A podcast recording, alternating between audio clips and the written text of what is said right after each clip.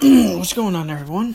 Um, this is an expansion on the last episode I did called "The Power of, Be- of Becoming the Shadow." Um, although it is related, it's but it's mostly an expansion uh, because I mostly figured this out uh, on accident, but uh, still interesting all the same because I mostly figured this out on accident, but this is why I'm sharing this here. Not because it's more relevant because I found it on accident, but it's because I found that this makes um, the practice of becoming more conscious uh, easier. So, and so this is why I'm doing this episode. So, what's this episode going to be called? What is it, what is it going to be about? Well, it's going to be about how um, going beyond your mind, or how becoming uh, the thing that you're you were before it, it helps you become more conscious, more aware of what your mind is doing. Um, I've talked about this already a little bit uh, in, the, in the last episode I made called "The Power of Becoming the Shadow," um, and this is very much similar, I suppose, but um, this applies to less um, emotionally turbulent subjects, uh, like uh, although these things do have to deal with the shadow as well, but the power of just letting your thoughts um, do come, but doing it consciously. Because what happens is the reason why your thoughts uh, often have so much power over you is because you don't actually like think them consciously.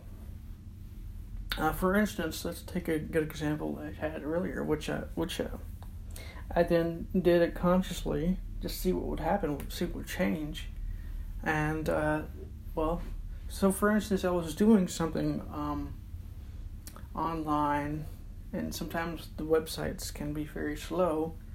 So I was, you know, thinking to myself, "Wow, this is really slow. This is really annoying. This is this website is an asshole. This type of thing." Um, and so I was doing this unconsciously without really realizing that this is what I was doing. And so what I ended up doing was I did it on accident, but what I ended up doing is I ended up saying this, thinking this deliberately, because what it, once what I, what I mean, what is what ends up happening is you, you end up saying stuff, you end up thinking this stuff, but, I, but you don't actually do it deliberately. Um, and this is what I'm what I was talking about with the power of the shadow, or the power of becoming the shadow, because this is what I mean when when I say to let your thoughts come to their conclusion. Um, this is part of it as well. Just doing, thinking the thing, the thing that you just thought, but doing it deliberately, doing it with awareness and with, um, not necessarily intention. Well, whatever intention you had at the time, doing that deliberately, as well. Um, not necessarily. You don't have to necessarily act on anything, but just think the thoughts that you you were thinking before um, and what they what this seems to do, I've, I've noticed this with other things as well, well with emotions and stuff as well. And what this seems to do, this, although this may not be true in every single case, but what I've noticed is that this seems to take the power away from the thoughts. The reason why your thoughts are so powerful, the reason why a lot of these thoughts are so powerful is because they are thought unconsciously, which means your mind, your ego, um, as I talked about before in one of the uh, other podcast episodes I made, um, basically where I talked about your mind, your ego, or whatever you want to call it, is basically made up of only past. Um, and this is what, what is happening. This is why your mind is reacting. Is reacting because this is all it knows. It only only knows a couple of things. Re- reacting, latching on to, um, labeling, um, asserting, you know, this type of thing. But it doesn't actually know awareness. It, it can't actually become aware itself. Awareness is the only thing that can become become aware. And when the mind tries it to become aware, it tries very, very hard. It makes it very, very difficult. The reason why it does this is because it cannot become aware, and so it thinks it has to try. Um, but awareness is already aware, it doesn't have to try anything. and, you know, what I found is like when you think these thoughts that you normally think unconsciously or without um, without deliberation or without without deliberately thinking them or without awareness the thoughts uh, have the power they have a power to them. And then they, they they'll keep repeating themselves and whatnot. Um, but when you do it deliberately when you say the thoughts that you've said before oh this site is an asshole ios 13 is really annoying this type of thing when you do that deliberately instead of reacting to the thoughts. You're now proactively uh, thinking the thought that you just thought. Um, awareness becomes involved, and awareness becomes more powerful than the, than the thought, and the thought doesn't take you over anymore. Um, at least if it does take you over, it doesn't take you as strongly as it did, because your thoughts are now proactively being thought by awareness, so that awareness can see what it what is happening, what what the mind is doing and how the mind is doing and how this is affecting what uh, your your state of mind and your mental state and your emotional state and this type of thing. And so awareness becomes more powerful at this point. And so this is why this is why I'm going to be titling this episode something along the lines of the power of um, thinking your thoughts or feeling your feelings deliberately or something like this um, because it's a very powerful practice.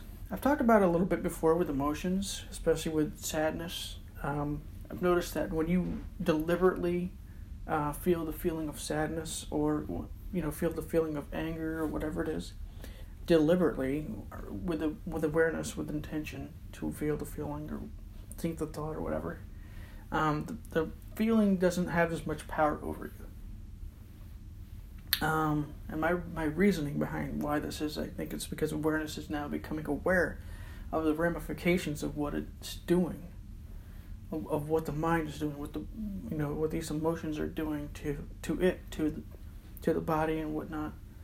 And so it's like, well, you know, maybe maybe not necessarily it was not necessarily that it's saying we shouldn't be doing this, but it's saying wow, these are the consequences. I didn't know this was happening. So I didn't know this, these are there were consequences here, or whatnot.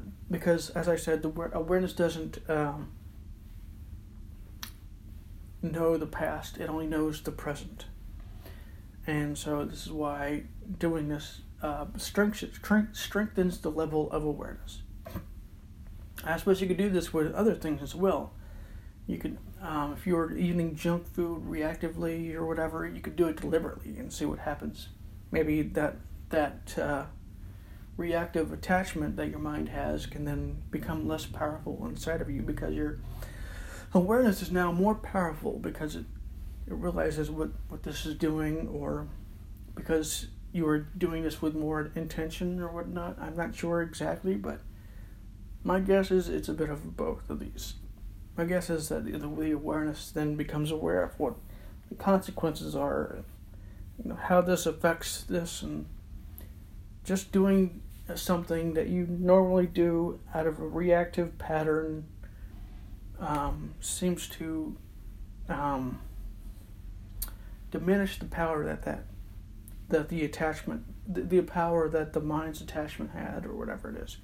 So just deliberately um, noticing the attachment, not, not noticing the attachment, but becoming the attachment might actually be enough to, if not get rid of the attachment, then diminish the power of the attachment.